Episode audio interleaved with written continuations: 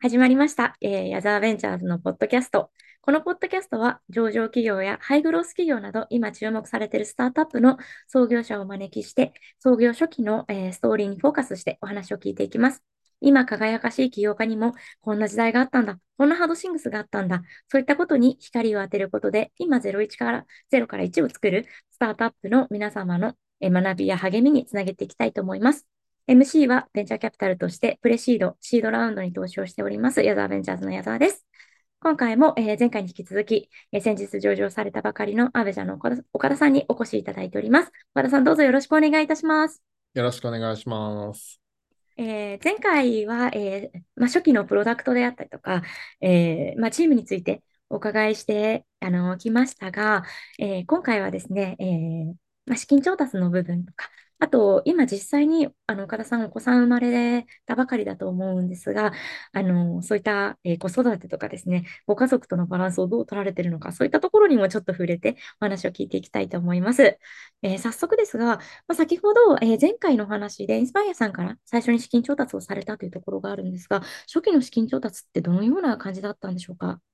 そうですね。まあ、最初にこう出資をいただいたインスパイアさんにも今でも感謝なんですけれども、当時何もない状態でほぼあの出資をいただいてるみたいなものに果てしなく近かったりはするんですよね。はい。はいまあ、なので本当に基礎技術的なものをしっかり検証して、こういう技術をコアとして保有しよう、キーとして保有しようみたいなところまで決まっ、までしか逆に決まっていなかった中で、あの出資をいただいているのが多分あのインスパイアさんですとか、まあ、あの数名のエンジェルインベスターの方々だったりはしているので、あのまずその方々にご出資をいただきながらですね、はい。まあ、その後にあの、もう、あの、まあ、それがエンジェルラウンドっていう形の時に、まあ、あの次が多分シード、まあ、プレシードかわかんないですけど、まあ、あのそのあたりに入って、はい、そこでようやく、あの、億単位にお金が変わっていってみたいな感じだったりもしているので、まあ、あの、まさに多分最初が多分一番勇気があるご投資をいただいたかなっていうところ。はい。はい。あと、あの、その次もインスパイアさんリードになっていただいて、あの、結構その時は、あの、何ですかね、えっと、ドコモベンチャーズさんですとか、あの銀行系の VC さんとかにも入っていただいてですね、まあ、ちょっと幅を大きくさせていただいたっていうところと、はい。あとその後に、あの、セールスフォースさんですね、からも出資をいただいているという形になっておりまして、はい。当時、あの、何ですかね、あの、セールスフォースの投資責任者の倉林さんですね、今 DNX の、はい、はいの倉林さん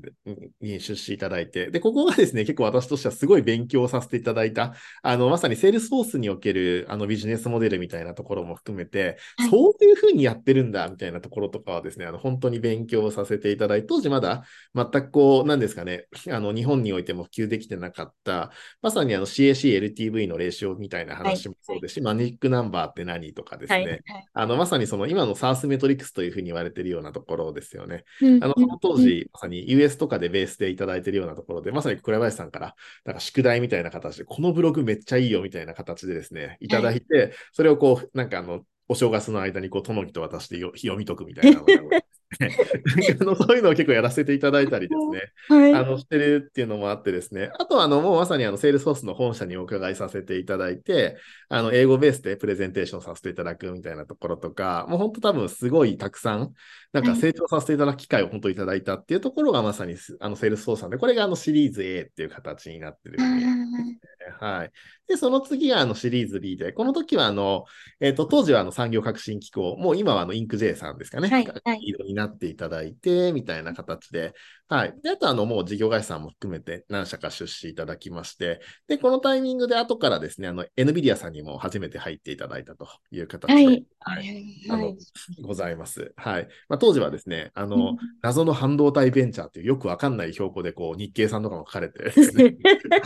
なんか世界的企業なんだけど、このスタンスで大丈夫なんだろうかみたいな感じで、我々もびっくりした、あの、で記事を拝読させていただいたりしてたんですけど、まあなんかそういう形でですね、あの当時は全くこう NVIDIA っていう名前がまだ全然夢でもなかったので、我々としては極めて重要なパートナーですみたいな話だったので、はい、あのシリコンバレーまでお伺いさせていただいてですね、で、コミュニケーションを今取らせていただいてるみたいな感じだったりもするんですけど、はい。それで当時ですね、あの、まさにあの、インク J の MD だったですね、あの、安永さん、今、あの、グローバルハンズオン VC のですね、はい。はい安永さんとかとまさにあの NVIDIA ご一緒に伺わせていただいてみたいな、あのまさにシリーズ B のリードインベスターという形で、あのなんですかね、あのサポートというか、まあ、あのこういう DD 条件とかですね、やっぱりあの海外系の VC ってあのセールス操作は日本に全部舞台もあって、日本ベースでの投資も結構されていたっていうのがあるんですけど、NVIDIA さんの場合ってあんまりそういうケースがなかったりしてたので、なんかそもそもその、なんですかね、コミュニケーションをしていく中で、日本法におけるストックみたいな話とかを、なんかサポートしていただかないと結構難しいなっていうところも結構あったりするんですよね。まあ、我々も一応なんか拙い英語で話すんですけど、なんか、本当それみたいなところと、なんか後から違ったじゃないかって言われても結構困ってしまうみたいなところもあったりするので、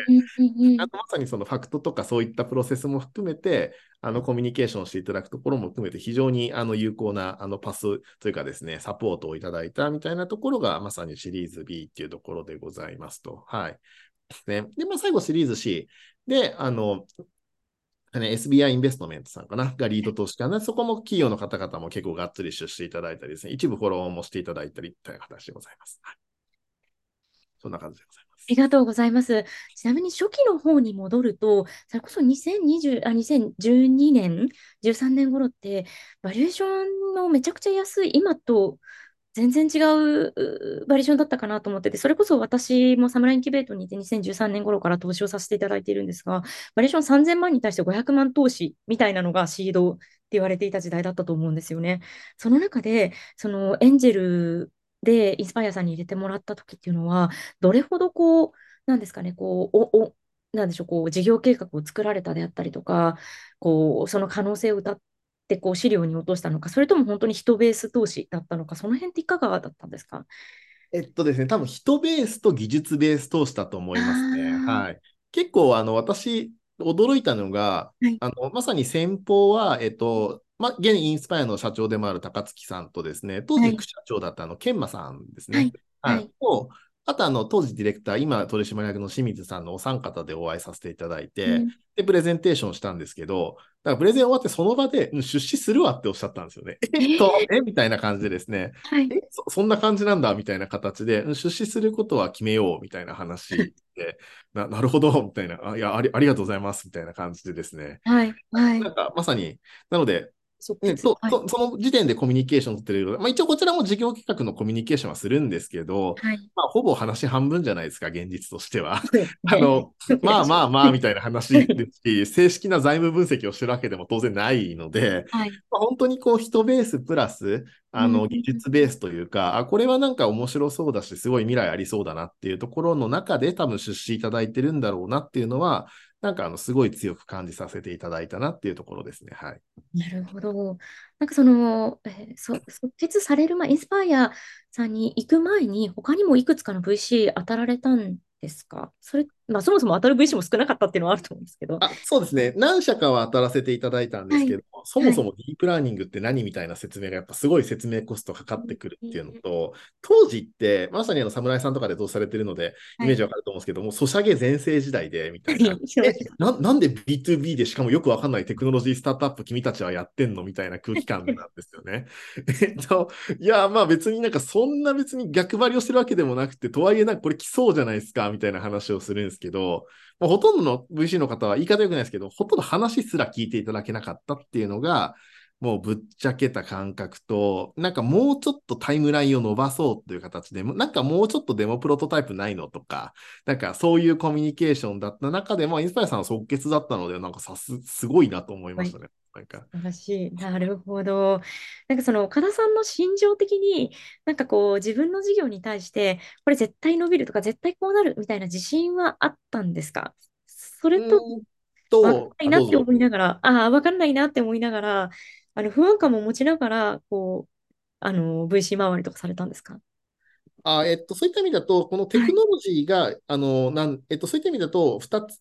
えっと、ベース2つで、1つはそのディープラーニングとかその AI テクノロジーっていうものが、あの基礎的なインフラになるっていうのはほぼ間違いないだろうっていうような確信がありましたと。ただ、そのインフラ系の仕組みをアベジャが独占できるのっていう話というか、アベジャがちゃんとビジネスとして取っていけるのみたいなところに関しては、正直未知数だったなっていうのは思っていて、で、正直その、我々として技術的なところはここまでやろうとしてるんだみたいなところはもちろん当然のごとくお話はさせていただいた一方で、はいまあ、誰も23歳の若者なので 信じないじゃないですか。は いまあ、なので、なんですかね。結局なので、どちらかの確信も含めてだと思うんですけど、本当に。なので私としてなんか、とはいえ取りたいと思ってるし、みたいな。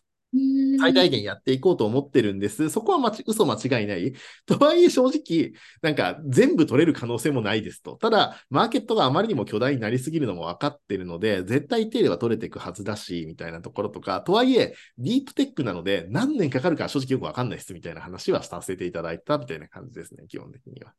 なるほど。ありがとうございます。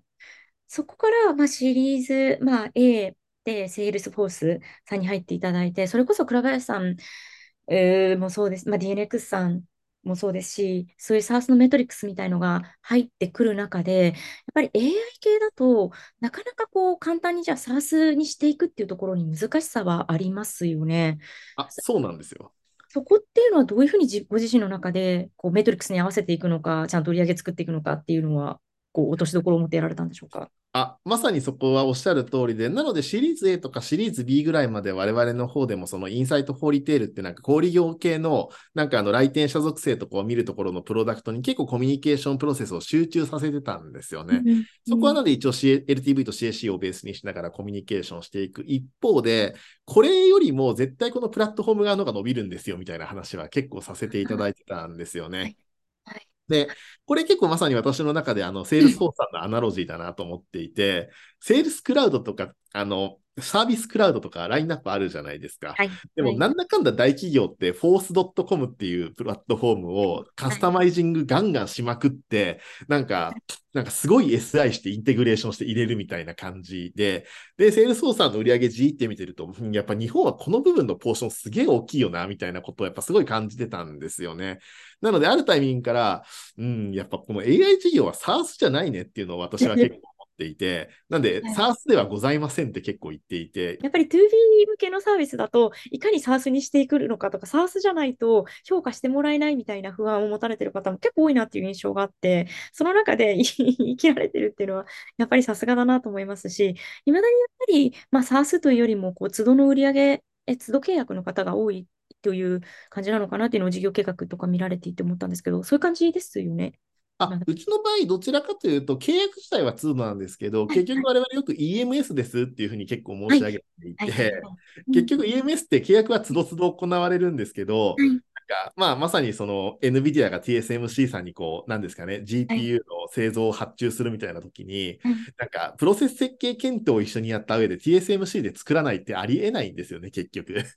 で、結局 TSMC しか作れないよねっていうスタンスにもやっぱなるので、結局私 AI 同じことが起こるなと思っているので、あの、まさにそのプロセステクノロジーを持っている人たちの方が結構強みが生きる業界だなと思ってるので、まあ結構そちら側に寄らせていただいてるんですよね。はい。なので EMS なので、まさにあの AI とかデジタルシステムの受託製造会社なんですと。ただ製造一回プロセスとして回った場合に関しては、ほぼそこで製造しないと、はい他に移しても同じものは永久にできないっすよみたいなものになってくるので、この製造プロセスの工場システムが極めて重要になるからこそ、じゃあこの工場にめちゃくちゃ投資をした方が効率性高いよねっていうものがあるので、まあ、そこプラットフォームだよねっていう話にしてるっていうイメージですね、基本的には。綺麗です。ありがとうございます。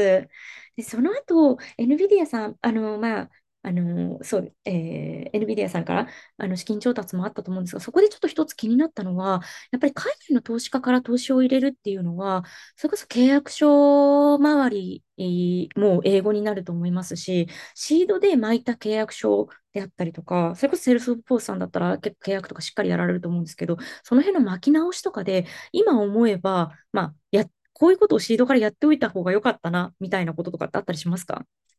あでもですね、我々結構ラッキーだったのは、セールスフォースさんのと出資の時に全部まとめ直したんですよね、一回。そうなんですなので、うん。次に NVIDIA さんと契約するっていう時にも、セールスフォースさんと同じようなあのプロセス資料ですよねっていうのがあるので、まあ、使い回して言い方おかしいですけど、差分だけでいいよねみたいなコミュニケーションを取らせていただいたりましたし、うんあと、対 Google の時もそうなんですけれども、あの、前回 NVIDIA が入れてるんだと。で、うんここまでの DD 資料で English ベースあるんだけど、みたいな。このアップデート分だけでいいよね、みたいな話とか、なんかそのあたりがまさにこう、あるので、結構私の中で良かったなと思ってるのは、まさにアメリカベースというか、US ベースのカンパニーで、日本語対応とか、リーガル DD 対応とかもちゃんとできる体制が整ってる人に、まず入れてもらった上で、整ってない人たちが後から入ってくるっていうふうにするのは、私たちは意図せずやれたんですけど、結局。いや、今後やるんだったら多分そのプロセスでやらないと、多分持たないだろうなってのはすごい思いますね。いきなり来られて、海外の投資家も、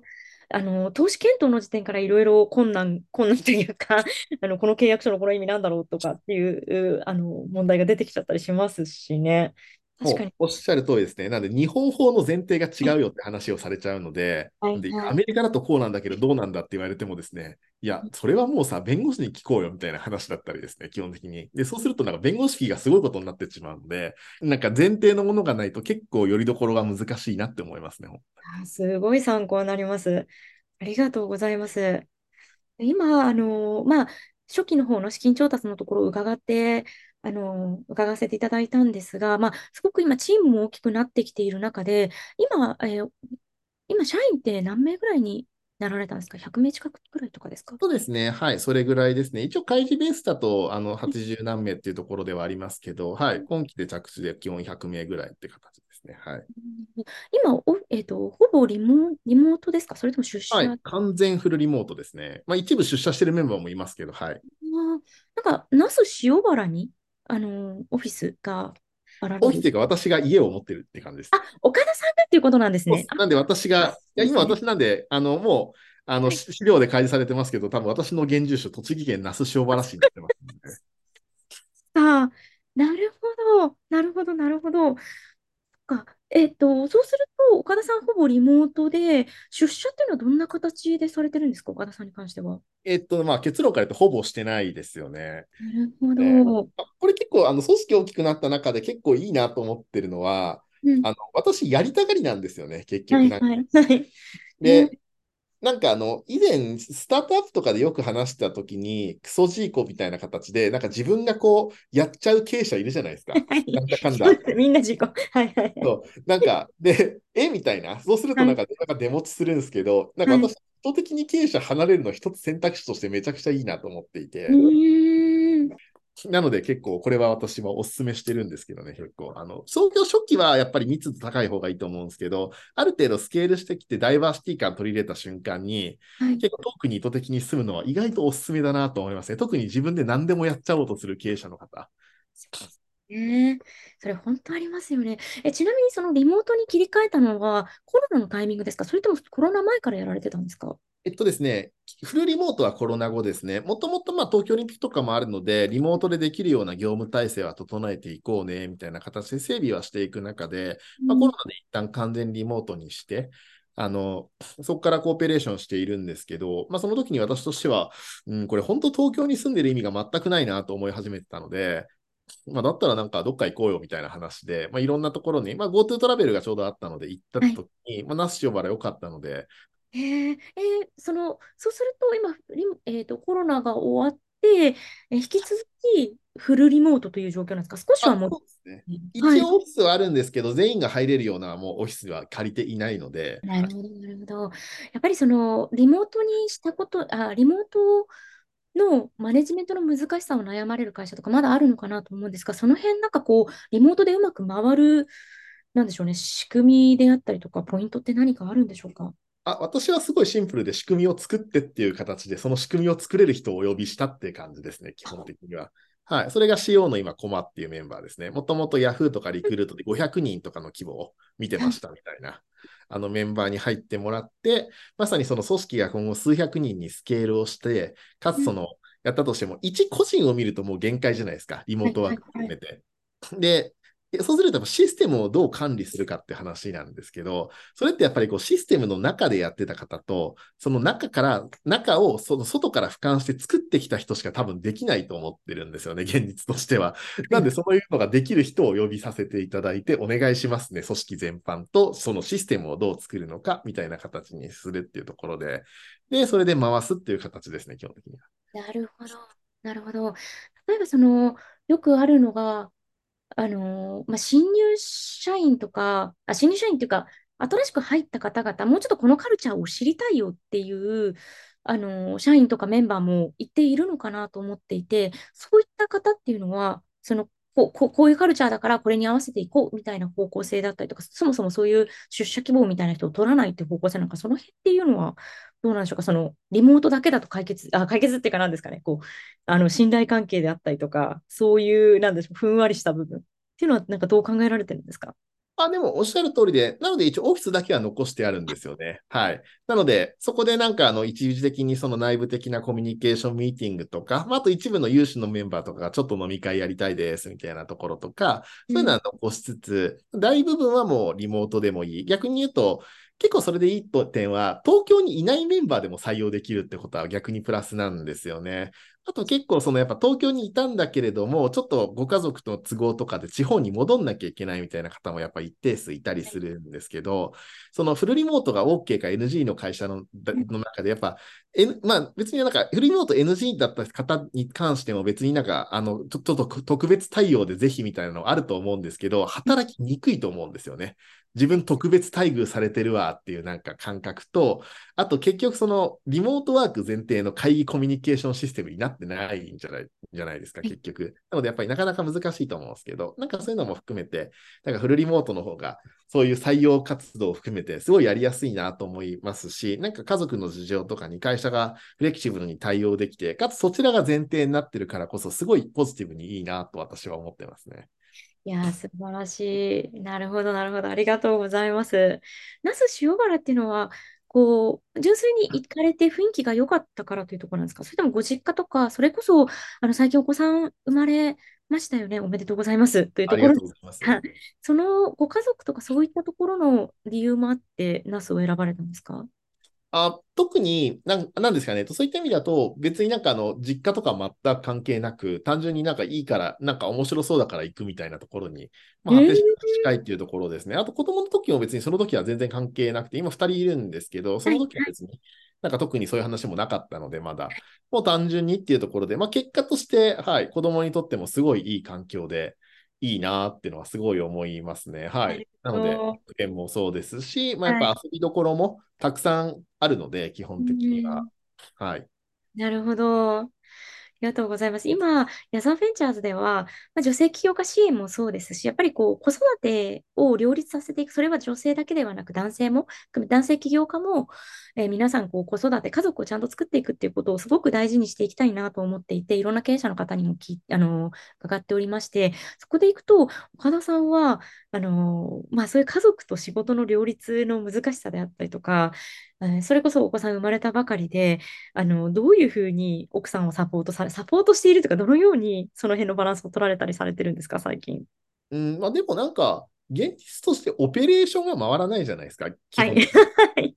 まああの、そ結構そこに尽きると思っていて、なので、結局そのどうやってオペレーションを回すんだろうみたいな話なのと、うん、結構なんですかね、まあ、これ国なのかわかんないですけど、なんかこう、これまでなんか日本ってなんか母親は子供を愛しているものだみたいなよくわかんないこう前提条件に基づいて結構犠牲を払えよみたいなスタンスがすごい多かったと思うんですけど、私そういうの結構なんかすごい大嫌いというか、なんか嫌な人なんですよね。まあ、だからこそ別になんかフラットに連携するし、別に育休とかじゃなくてなんか、うん、あまあ保育園行けないから当たり前にこうなんか動こうねみたいな話とか、なんかまあ、あの、なんですかね、本質的になんかこう、あのまあ、なんか夫婦で一緒にやっていくみたいなスタンスにすることが多分すごい重要だと思いますし、はい、今でもなんだかんだ夜中の3時間授乳対応とか、妻と代わり番号で1日ごととかでやってるんですけど、まあ、寝じゃないですか、基本的に。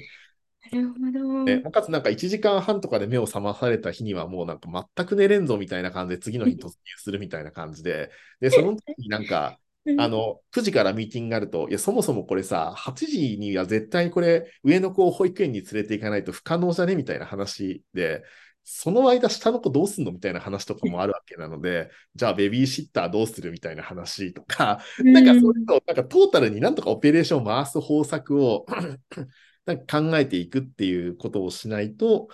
ただ難しいと思うんですよね、現実として。そうするとなんかそのやりがい搾取でいろんな形になってしまうので、まあ、なんであのう、うまくそういうのをちゃんと考えて、なんと、どうやってオペレーション的に回していくのかみたいな話を、なんか建設的にしないと、なんか頑張ろうとか、なんかこう、よくわかんないこう、モチベーションでやっていくと、まあ絶対これ破綻するなっていうのが、まああの、あの、下の子の時、上の子の時によくわかったので、まあ今のなので、なんかすごいこう有、有用にこういろんな制度とか仕組みを使って、なんとかオペレーションが破綻ような、しないような形で、なんかまとめようとしてるっていうところはますけど、まあでも本当なんかそそんな感じです。あとはなんか会社としてのサポートはやっぱフルリモートじゃないと成立しないなと思っていて、これ。えー、そうですね。なんか出社前提だとこれどうやってやるつもりなんですかみたいな話だったりもしていて。まさに、まさに。そうね。なるほど。え、そうなるとフルリモートだと育休っていうのは特に取られたりしてないんですか？あ、まあ特別な育休は取ってない。ただ稼働は微妙に落としてます。ああ、はい。なるほど、なるほど。なんかえそれ、こう、明言されてる、明言されてるとか、いつまで少し稼働を落としますみたいな形で明言されてるのか。あ基本的には、えっと、保育園に預ける3ヶ月まではちょっと稼働を落とすね、みたいな話はしてるっていうところですね。まあ。これ結構 CEO 業務難しいなと思ってるのは、はい、あの、その場に行かなきゃいけないことってなんだかんだあるじゃないですか、現はい、実として。はい、なので、あの、最近もちょっとあの、連携協定の締結式とか言ってるんですけど、なんはい、かその時あの連携協定の自治体のところまで行かなきゃいけないみたいな話なので、はい。あの、なんかそういう業務もやっぱ現実としては発生しちゃうかなと思いつつも、なるべくはやっぱフルリモートにしていくっていうのはすごい重要だなと思いますね。おっしゃる通りですね。ありがとうございます。ありがとうございます。えー最後にですね、あの、これ、これが最後になるんですが、あの、先ほど、えあの、まあ、CEO 何でもや、やっちゃう問題、あの、掃除以降みたいなお話あったと思うんですが、これを聞いている起業家の方に、ぜひ、あの、岡田さんの、こう、考えを伝えたいなと思うのが、CEO の仕事って何だと思いますか？かん、あの、端的に言うと、何、CEO、CEO の仕事って何をすることなんだろうっていうのでいくと、なん、なんだと思いますか？ああ、これすごい難しい質問ですよね。はい。あの、なんか私すごい思ってるのは、私 CEO の仕事は絵を描くことですってよく言っていて、はい、はい、はい。で、結構思ってるのはですね、あの、絵を描く姿を見せるのがお仕事だと思ってるんですよね。えー、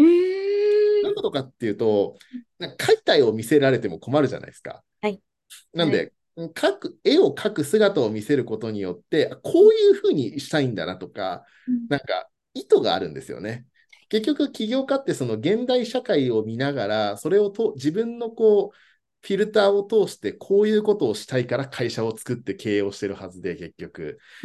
で、それをやろうとしてるんですけど、見せたも、作ったものだけ渡されても、え？って感じだと思うので、そのプロセスが多分すごい重要で、そのプロセスを見せていくっていうのが多分重要だと思うんですよね。うんただ、このプロセスの見せ方っていうのが多分、あの、昔はなんかそれをなんか現場で叩き上げるぞみたいな話だったんだけれども、そうではなくて、なんかデジタルっていうものができたから、この絵を描いてるっていうのが全部コンピューターの中で描けるようになってるっていうのが今の状況だと思うので、多分これをしっかりと、なんですかね、作ることが結構 CEO としての多分一番なんか重要なお仕事になってきてるなっていうのは、なんかあの最近改めて思いますね。はい。私もともと絵もずっと描いた人なので、はい。なんで、なんでこう、絵描くと面白いですよね。なんか、一箇所だけ描いてると全体が狂ってきちゃうので、全体を見ながらやらなきゃいけないので、バランスを見ながら描かなきゃいけないって話なんですけど、なんでそうすると、あ、岡田さん、今はなんかこっちの部分をすごい集中してやらなきゃいけないモードになってるんだとか、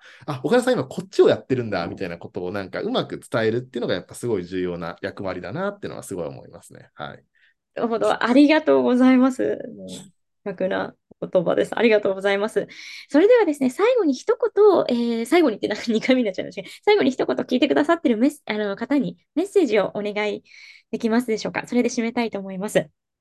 はい、ありがとうございます。すみません。あの、なんかまずご清聴いただきまして、あの、ありがとうございますっていうところもですし、はい。あの、別に私自身がなんか全然成功した起業家風になんか語る気も全くないんですけど、はい。あの、結構その起業の中で、あの、いい話はすごいな語り継がれる一方で、なんかこう、泥臭い話とか、なんか意外と確信をめいた話っていうのはなかなか多分あの、あの、表側では語られないところもあるかなと思ってますので、なんかもしご興味持っていただいた方がいれば、なんか直接コミュニケーションもそうですし、ぜひいろんな起業家の方とか、経営者の方に直接1対1でコミュニケーションを取ることもすごい重要だと思いますので、何かあればいつでもご連絡も含めていただけると幸いです。引き続きよろしくお願いします。ありがとうございます。岡田さん、ありがとうございました。はい、皆様、いかがだったでしょうか？2回にわたって岡田さんとお届けしてまいりました。また次回も楽しみにしていてください。岡田さん、ありがとうございました。ありがとうございます。ありがとうございます。